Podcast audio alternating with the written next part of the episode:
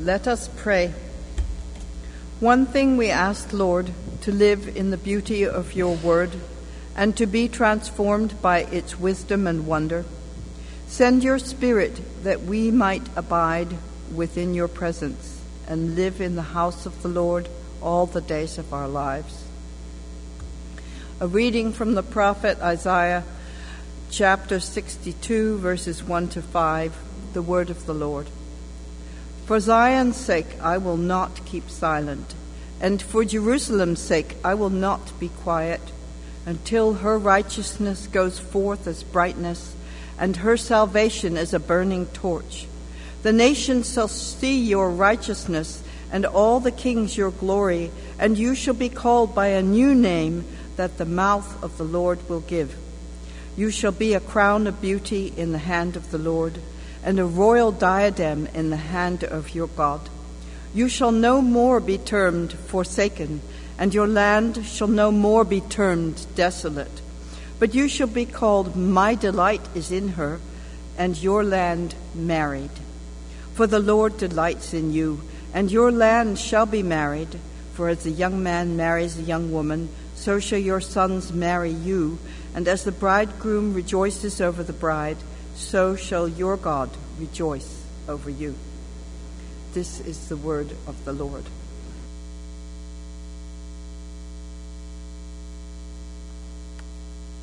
Thank you, Jenny.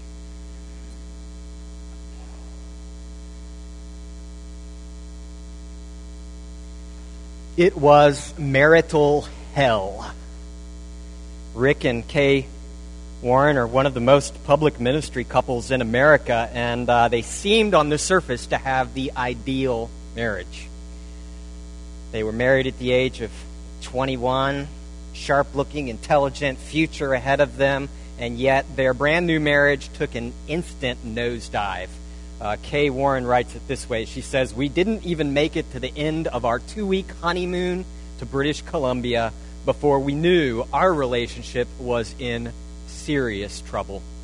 We had been warned about five areas of potential conflict that all couples have to deal with, and we immediately jumped into all five of them sex, communication, money, children, and in laws.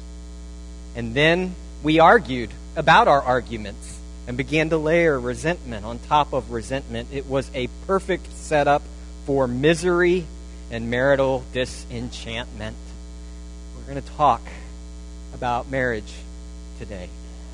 If you're here and you're single and you're like, Greg, I would love to hear you preach on singleness. Um, middle May of 2017, there's a wonderful sermon online on the memorial website on singleness from 1 Corinthians 7. But you've actually never heard me preach on marriage. Uh, you've maybe been to a wedding and heard me do a seven minute homily on marriage. You've heard me preach about sex, perhaps, and that tends to involve marriage. Uh, we hope. We try to work that direction. Uh, you know, uh, you've heard me preach about singleness. You've heard me preach about parenting. But somebody else has always done the sermon on on marriage. And yet today, um, I, I don't consider myself an expert, but we've got a guest preacher. His name is Paul. Uh, and he's going to talk to us from Ephesians chapter 5 about uh, marriage and what all that involves. Uh, it's Ephesians chapter 5, verses 21 to 33. Uh, my prayer is that God will speak to all of us because this isn't just an individualistic thing where if you're married, Paul is speaking to you. He's speaking to us as a church, and we are all invested in one another's marriage. And maybe you're not married. Maybe God has called you to not marry. Maybe right now, maybe not ever. But He has called you into a community, and into a family where you have a calling and responsibility to actually help make marriages in this church thrive in a way that they would not thrive without the gospel and without you in their life. And so God's talking to all of us here through Paul, his apostle. Ephesians 5, beginning in verse 21, this is the word of the Lord. Submit to one another out of reverence for Christ. Wives, submit to your husbands as to the Lord. For the husband is the head of the wife, as Christ is the head of the church, his body, of which he is the Savior. Now, as the whole church submits to Christ, so also wives should submit to their husbands in everything. And husbands, love your wives, just as Christ loved the church and gave himself up for her to make her holy, cleansing her by the washing with water through the word, and to present her to himself as a radiant church without stain or wrinkle or any other blemish, but holy and blameless in the same way. Husbands ought to love their wives as their own bodies. He who loves his wife loves himself. After all, no one ever hated his own body, but he feeds and cares for it, just as Christ does the church, for we are all members of his body. For this reason, a man will leave his father and mother and be united to his wife, and the two will become one flesh. This is a profound mystery, but I'm talking about Christ and the church. However, each one of you must also love his wife as he loves himself, and the wife must respect her husband. These are the words of Christ through his apostle. What is it that Jesus is wanting us as a church to understand? First of all, he's wanting us to understand that marriage, like all Christian relationships, is all about self sacrifice. Do you notice the context? He says, all of us, in all of our relationships as Christians, are called to a submissiveness toward one another. It's the first verse we read, verse 21. Part of being uh, equipped and empowered by, by, by God's grace and His gospel is that we are submitting to one another out of reverence for Christ. No, this is not a passage about how wives are supposed to be submissive to their husbands. This is a passage about how God has called every one of you to be submissive to one another in all of your relationships. And then He talks about what that looks like for a submissive husband and a submissive wife. What is submission? Nobody gets a pass on it. Uh, sub- submission is a humility that values others and prioritizes others above yourself. And marriage is all about that kind of submissiveness, that mutual submission, that self sacrifice. Instead of constantly trying to gain leverage over your spouse, you're giving up leverage you're empowering your spouse. You're freeing your spouse. You're prioritizing your spouse over yourself. It's a, posture of, of humility and purposeful, intentional, willing, freely given deference. Deliberate. Purposely choosing to find your strength in Christ and not in your dominance relationally. That's every relationship. Nobody gets a pass. He calls it mutual submission. Submit to one another out of reverence for Christ. And he specifically gives a motivation here. It's out of a motivation of reverence for Christ. You don't, you don't defer to someone else or submit to them or put them first because they're better than you or smarter than you or more powerful than you or, or, or, or somehow above you. You do it as a posture of, of love because they're made in God's image and, and you are reverencing Christ in them, even if they're not somebody who's at all worthy of deference to put their needs before your own, to sacrifice for them, to love them. In any relationship, this is the case, but it's, it's, it's crystallized so much within marriage where, where what you're offering is not ultimately for their sake, but you're doing it out of reverence for Christ, whose image they bear. And if they're a brother or sister in Jesus, you're doing it out of Christ who purchased them for himself, just as he purchased you. You, you don't just yield submission to somebody when you agree with them, because that's actually not submission. Submission only comes into play when you're actually disagreeing and you're saying, okay, I'm going to put you first.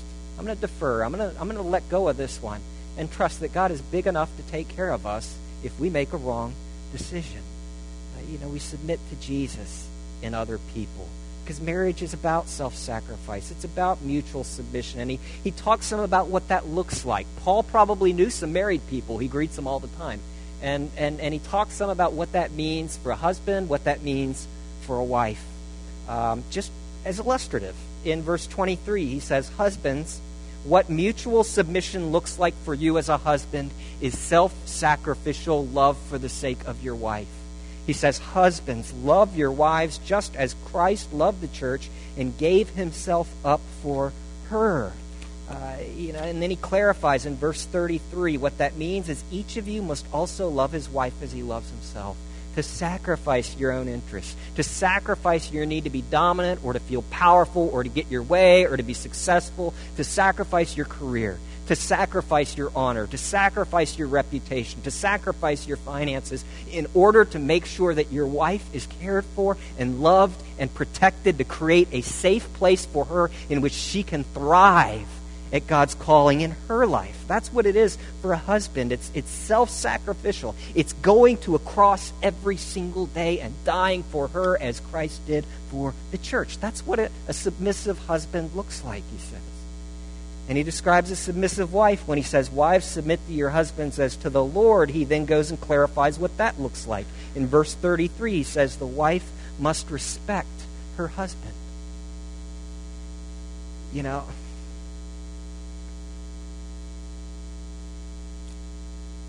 wives, you have such incredible power in your husband's life. You don't understand the power that you have. Because we men I'm not making a broad theological statement. This is just me speaking out of experience. We, we have a huge longing to be respected. And it can be healthy, it can be unhealthy. It's what drives us to succeed in our careers. It's why when we don't succeed, we feel like such failures and, and just wish we were dead. And the power a wife has when you put down your husband. You insult him. You mock him.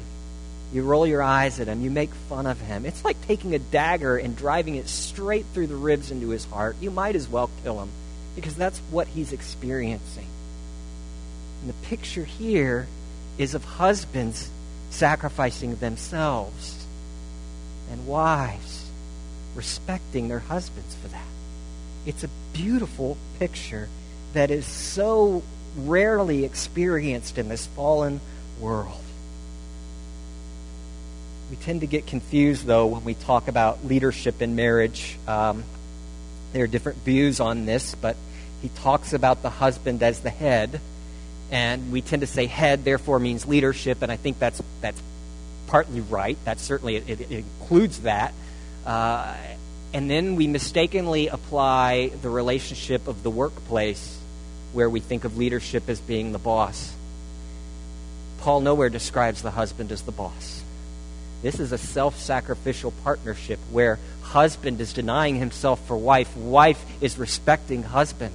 Uh, it's, it's, it's not about who gets to make the important decisions. That's not what leadership means in a marriage. You know, the biblical wife in, in Proverbs sees a field and buys it. If you're in a relationship where you are the wife and you cannot make decisions without getting permission from your husband, without getting his approval, and every decision you make is there for his review, then you're in an unhealthy marriage. Because biblical male leadership in marriage. It is biblical, and it does not mean being the boss. The wife sees a field, she buys it because he self sacrificially is freeing her up to do that work. You know, this is not a license for abuse in marriage. Leadership means taking the initiative to say, hey, let's go to the Lord in prayer. Leadership is saying, you know, things aren't right, and I need to repent first. Leadership is saying we need to be reconciled. Leadership is being the first one to make amends. Leadership means taking responsibility. Leadership means taking blame. You know, it, it, we're talking about a beautiful picture of self sacrificial love and respect. I don't claim to be a great leader. I do, however, have a job title as lead pastor, and so I'm learning what this means. But I can tell you, I can count on one hand the number of times I, as the leader of a staff team, have had to uh, um, use the imperative tense. I never give anybody orders to do anything. It's almost unheard of because I don't have to, because we have a vision.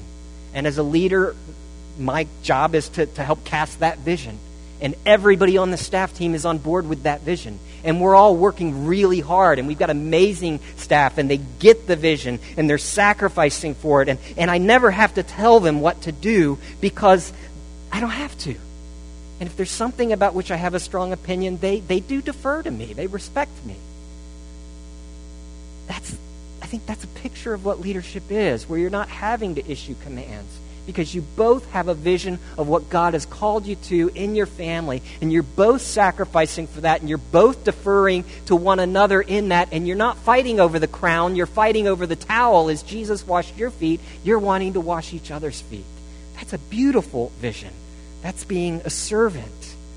Uh, so, what does leadership mean then?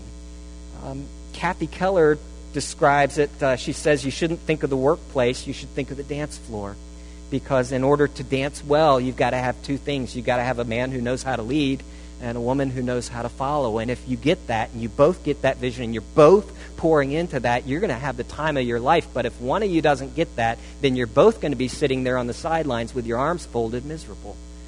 Um, that's spiritual leadership, not who makes decisions, but going to God and doing it together in harmony with one another. The, the most common lament I hear from Christian wives and, and some very strong, independent, successful, gender egalitarian Christian wives will still tell me the thing that disappoints them most about their marriage is they wish their husband would lead spiritually. Just lead. I don't care where you lead us. Just lead. Please take the initiative. Say, let's go to God. Say, let's open the Word. Let's go to church. Let's grow in Christ. Let's sacrifice. Let's sell everything and give it to the poor. Anything. Just please, I want I want to follow. I want you to I don't want to do all the leadership myself. Keith has actually described this as as uh, he describes it like like blues dancing, of which I know absolutely nothing whatsoever. Um, I don't even do ballroom dancing, but uh, but Keith says this. He says to hear the blues is to acknowledge our own reasons for sorrow. But to dance the blues is to connect with another person in the midst of it all because they know the blues too. But unlike most other dancing, at the core of blues dancing is that connection. And that connection comes from, from placing your faith in another person, that they know what they're doing and they're not going to let you fall. And when done right, he says the lead follows the music and the follow follows the lead, and it's beautiful. The follow doesn't have to think about what comes next to make it work. In fact, if they try to anticipate the next steps, they can be led where they, they need, they can't be led to, to go where they need to go, and the, and the dance just falls apart. In fact, it's those most confident about dancing alone, that's trained ballet dancers, uh, those with the most faith in their ability to get by on their own two feet, who struggle the most with blues dancing. Says maybe that's partly why we struggle in our marriages. We, we want to be in control, we want to know what comes next. We don't want to fully lean on another, even when that connection is what we need most to bring beauty out of our mess. Some of the greatest moves you'll see on the dance floor are the ones that rely fully on the lead's ability to stand for them both. And it's that connection, that result of total faith in another person, that makes it possible. That's the trust that comes when you know your partner is there for you, that your partner is prior- prioritizing your well being, your spiritual growth, and your future instead of their own. And when you're both doing that, that's a power and a beauty. That's a gospel marriage. Marriage is all about self sacrifice, mutual submission, self sacrificial love, respect. Uh, and that's because the purpose of marriage is, is to make you a better Christian. You know, Jesus says that being a Christian is about dying. And that's the image uh, of, of loving your wife as Christ loves the church that we have here. Uh, marriage is about dying to yourself every day. If it doesn't sometimes feel like you're dying, then you're probably not doing it right. If you're doing it right, it, it, it should feel like you're doing things that you wouldn't otherwise do in order to accommodate another human being. It means uh, uh, uh you're, you're, taking the interest of your spouse into consideration and, and weighing that more heavily than your own interests. Uh, and if we're willing to learn, marriage has the ability to teach us how to love. Uh, marriage teaches you to be patient when God gives you a spouse who's slower than you are. Uh, Christ uses marriage to develop in you a kindness toward a fallen sinner like yourself. Uh, it's supposed to grind away your tendency to boast, to break you of your self righteous anger, to train you to keep no record of wrongs as God keeps no record of your wrongs. It's designed to teach you to trust, to train you to protect, to grow your ability to persevere through hardship. That's love in 1 Corinthians 13, keeping no record of wrongs, always trusting, always protecting, always persevering. Martin Luther experienced this. Uh, he had, of course, been a, uh, a monk, an Augustinian monk, which is the best kind of monk. And, uh, and during the Protestant Reformation, he, he got married um, to a nun.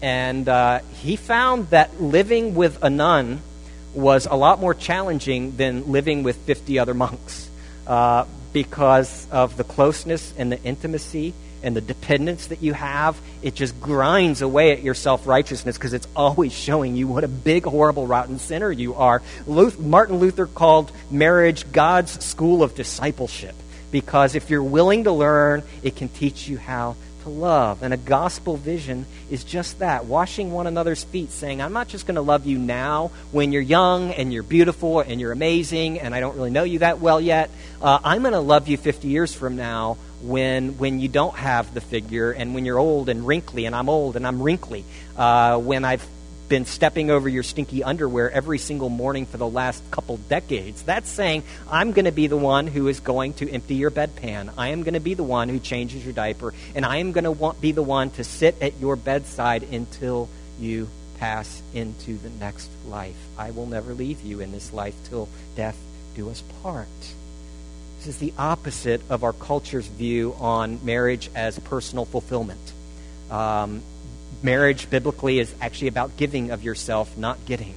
Uh, you you do get in it, obviously. Don't don't email me that one. I got that covered. But uh, you know, if, if if you're thinking about getting married today because you think you found the person who's going to make you fulfilled, then you might not ought to get married at this time. I would recommend counseling first because marriage doesn't actually make you happy marriage makes you married. You should marry. You should marry because God can use marriage to help you die every day, to help you then experience that resurrection power of Christ. You should marry a person who will encourage you to seek God in prayer, who wants to read and discuss God's Word with you, somebody who's learning to do what God wants instead of what they feel like then in this fallen world, as God leads you through seasons of sorrow and hardship, through tears and losses, maybe even through marital hell, you both learn to pick up your crosses and follow Jesus every day as you grow closer to Christ and therefore grow closer to one another in Him. There's nothing like marriage to show you how selfish and unthoughtful and inconsiderate and egocentric and impatient and judgmental and unloving a person you can be. So, Greg, how is that a good thing? It's a good thing because marriage is also all about the gospel cycle.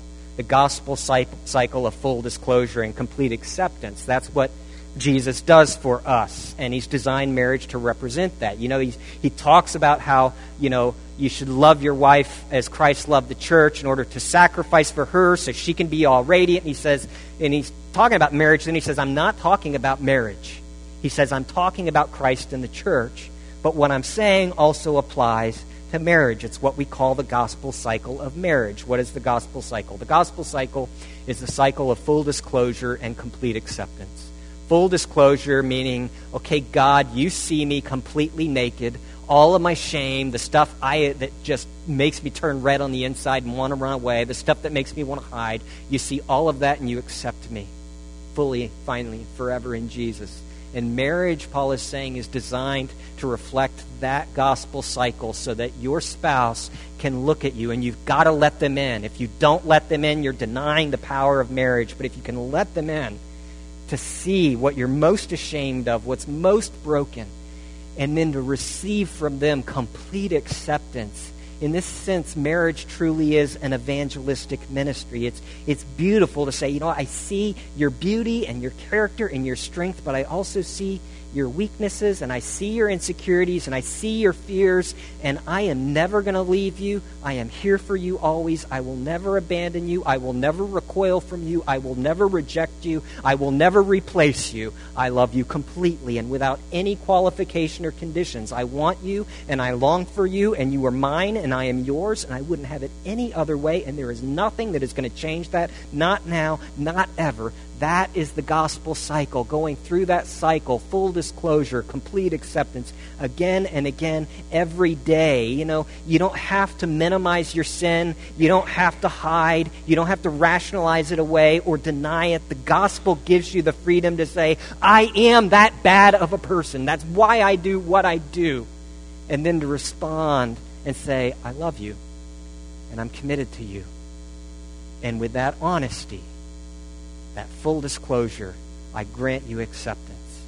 On behalf of Christ, on behalf of his church, and as your spouse, I accept you and receive you and welcome you in my life today. It's leaving and cleaving, but also weaving together. That's why Paul, you know, references this, this passage from, from Genesis uh, for this reason, a man will leave his father and mother and cleave to his wife, and the two will become one flesh, a complete personal union, economically, legally, personally, emotionally, spiritually, physically, psychologically, united with shared goals and dreams and values and loyalties, a shared faith, spirits woven into one. That's what an emotionally healthy gospel cycle, gospel marriage looks like. And sex within this kind of relationship is a sacrament in which you are saying, I am showing you physically that I am never going to leave you, and I will be here with you, united to you, for the rest of our lives. Put the gospel to use in your marriage. Let it create the kind of intimacy that you need, that you long for. We spend so much time, you know, defending marriage out there and yet, Scott Sauls says this. He said, What if we focused on renewing marriages inside the church first, repenting of hardcore and softcore pornography habits, taking thoughts and fantasies captive that objectify the image of God? Reducing divorces where there's no biblical grounds, nurturing love and lingering conversation and hand holding and fidelity and forgiveness and living face to face in intimacy within our marriages. For unless and until we become this kind of countercultural community amongst ourselves, showing the light of Christ that is in us as well as telling it, any zeal for biblical marriage or chastity out there is going to fall on deaf ears. Kay Warren found herself in marital hell. She shared her perspective. Healing had to come, but it was an agonizing process. She writes this She says, I don't approach this subject from the Hallmark card version of marriage, but from the blood, sweat, and tears of the trenches where our marriage was forged and is sustained. She writes, I know what it's like to choose to build our relationship, to seek marriage counseling again and again, to allow our small group and our family into the struggle to determine one more time to say, let's start over and please forgive me and I was wrong and I forgive you.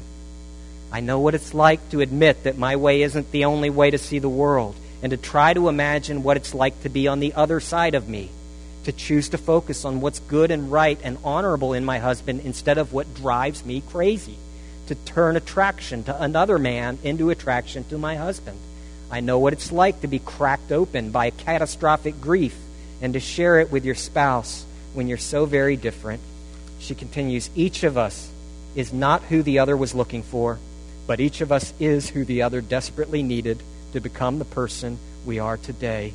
Yet it's also been the very best thing that has ever happened to either one of us. We wouldn't be who we are today without each other. The shrieks of iron sharpening iron have often sounded like gears grinding on bare metal but the result has been profound personal growth in us both. That's putting the gospel to work in a marriage. That's full disclosure and complete acceptance. That's the gospel cycle, and that's hard work to persevere. For the sake of love, how is it possible to give that kind of love to a spouse? That's where the gospel comes in, because that's exactly how Jesus loves you. Jesus, verse 25, gave himself up for you. That's the cross. Jesus submitted to you. Jesus yielded to you. Jesus gave up power for you. Jesus let go of everything for your sake because he loved you. Jeffrey Eugenides is a Pulitzer Prize winning author, and in his novel, The Marriage Plot, one of his characters uh, named Mitchell moves to India after, after school, after graduation, as a young man in order to uh, volunteer helping the poor and the dying alongside Mother Teresa. And while he's there, he's hesitant to get dirty. He's hesitant to get too involved with those who are dying. And yet, uh, finally, after a couple weeks, he gets pulled into it. And there's a moment where he is there and responsible to take care of this sick and dying man. And the dying man defecates massively in his own bed. And Mitchell, he freaks out. And knowing he's going to regret the decision the rest of his life, he bolts out the door and gets a train ticket to escape. Because there was a level, there was a place that he was not willing to go. He discovered something awful about himself. There are things he simply could not stand. There were depths into which he could not plunge. He had untested limits. There was a degree to which his love could not go It's just like the rest of us. But it's not like Jesus. Because what Jesus did in coming to earth was he dove down into the deepest level of human degradation. He came down from heaven to be, to be degraded and betrayed and tortured with the lowest of human conditions, becoming a servant and ultimately dying a shameful death, the worst way possible, naked, stripped, abused, unimaginable physical pain, and then the anguish of being abandoned by God the Father in your place so that you would never be abandoned by God your Father. There is no darkness to which a human being can descend that Jesus has not already descended, and he did it because he loves you. The love of Jesus was so great, he gave up everything to gain your love. Jesus gave himself up for you. That's the cross. You see, it's what we're all really looking for. We're all really looking for a better marriage. Put yourself in the shoes of those who are young and in love. Think of all the hopes and the dreams and the aspirations. I've seen so many of them on these stairs the guy in a rented tux or a nice suit, the, the, the, the, the woman in some beautiful thing, the most beautiful she's ever been. I've been in this town long enough, I've seen it a whole lot. And you think of all those longings that are bound up in the hope of marriage, and then what happens? But you find yourself tiptoeing around their underwear, and you're just like, I didn't sign up for this, but you did sign up for this. You just didn't understand. Every human spouse ultimately disappoints. You, some of you have amazing spouses, but there's a point in which they can never give you the kind of fulfillment that only God will be able to give. It's still going to be empty without Him. It's, it's, there's only one who answers those longings so intimately. You know, we're looking for someone who will validate our existence. We're looking for someone who will love us such that it actually moves us and we can feel tingly all over. We're looking for one who delights in us and will, will make us one flesh with his own body. And that one is right here in verse 30. We are all members of his body, the body of Jesus. Jesus repeatedly describes himself as the church's bridegroom, the church's spouse, the church as his bride. And the apostles in the New Testament pick up on this language, which itself was drawn from the Hebrew prophets, as, as Isaiah 62 had said, As a bridegroom rejoices over his bride, so will your God rejoice over you. I want you to hear the delight and the joy of the Savior's laughter as he rejoices over you. John Preston in 1630 said of Jesus that you are now bone of his bone and flesh of his flesh. You're united to him. He is our great spouse. He is the husband of the church. He is the bridegroom and all those hopes and all those dreams and aspirations of your wedding day find their fulfillment, but not in your spouse. They find their fulfillment in the one who loved you and died for you that he might capture your heart. John Piper says sometimes we joke about marriage and we say the honeymoon is over, but that's because we're finite and we can't sustain a honeymoon level of intensity and affection. We can't foresee the irritations that come with long term familiarity. We can't stay as fit and as handsome as we were once. We, we can't come up with enough new things to keep the relationship that fresh. But God says his joy over his people is like a bridegroom over his bride. He's talking about honeymoon intensity, honeymoon pleasures, honeymoon energy and excitement, enthusiasm and enjoyment. And he's trying to get that into our hearts that, that what, what he means when he says that he rejoices us, rejoices over us with all of our heart. Friends, it's the gospel cycle. It's the gospel cycle of God's marriage with you if you have Jesus. This longing, it's so deep in our humanity, so pervasive, this longing for a relationship in which I can be truly naked and yet loved and desired and accepted. We're all looking for validation for our souls, for our existence, and no partner can do that, but God can do that. Christ loved you, verse 25, and gave himself up for you, your Savior, full disclosure and complete blood bought acceptance. Naked before God, and yet you wear in Christ an unremovable suit of forgiveness, adorned with the righteousness of Jesus. He presents you in verse 26 as holy. That's double imputation. When God is able, Christ is able to present you before his Father as one who is altogether holy in his sight. That means all of your guilt transferred to Jesus, who bears it on the cross so you bear it no more.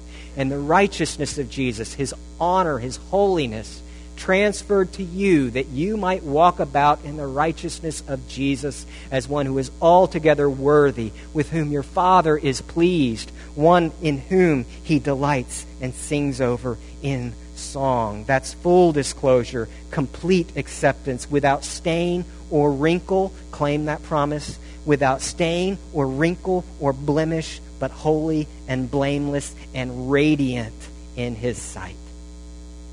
The gospel changes everything. The gospel cycle. God, you're fully disclosed. He completely accepts you. The gospel transforms duty into relationship. The gospel changes heaviness into joy. It changes performance into acceptance, resentment into forgiveness, law into love. The gospel of Jesus can take defensiveness and change it to extravagance. Extravagance towards your spouse and extravagance towards your God as He extravagantly loves and adores you. How much of our life do we spend on hair and makeup starting age 12, 13, 14, the focus on the clothes, and then the iPhone? And later in life, it's on what neighbors think about your house or your yard or your car or your clothes, how much time you spend trying to cover up, trying to make ourselves acceptable to others, to God, to ourselves. And, and the gospel says you don't have to do this anymore. Friends, you don't have to be perfect. You don't have to be accomplished. You don't have to have the perfect house or the perfect looks or the perfect hair or the perfect face. You don't have to have perfect health. Your Heavenly Father alone sees the real you. He knows what you're capable of. And in Christ, He is pleased with you. You are worthy. You are holy in His sight. And to Him, you will always be radiant. What marriage is trying imperfectly to tell us is there is this relationship where you can be naked and accepted. And friends, it's bought by the blood of Jesus at that table as you come to Him this morning. Understand He accepts you completely so that you can then turn to your spouse and accept them as they are broken, damaged, so much less than God designed in the beginning. But you can accept them and love them and recommit yourself to them as God in Christ continually recommits himself to you, a Savior who loves you. How can you love your spouse? You have to be loved first, loved by God and then He will enable you to love and do likewise. Let's pray. Father, we give you thanks for the beauty of the gospel, the love of a Savior who sees us intimately and accepts us. Father, I thank you that you delight in us, your people that you are pleased with us on account of Jesus. We pray, Father, as we approach this table, that you would look down upon this table and you would remember your covenant with us, that you would remember your body broken, that you would remember the blood of your Son, that you would look upon the righteousness of your Son, and you would remember your promise, Father, to always bless those who seek you in the name of your Son. We commit to you the elements on this table now in the name of Jesus. Amen. The Lord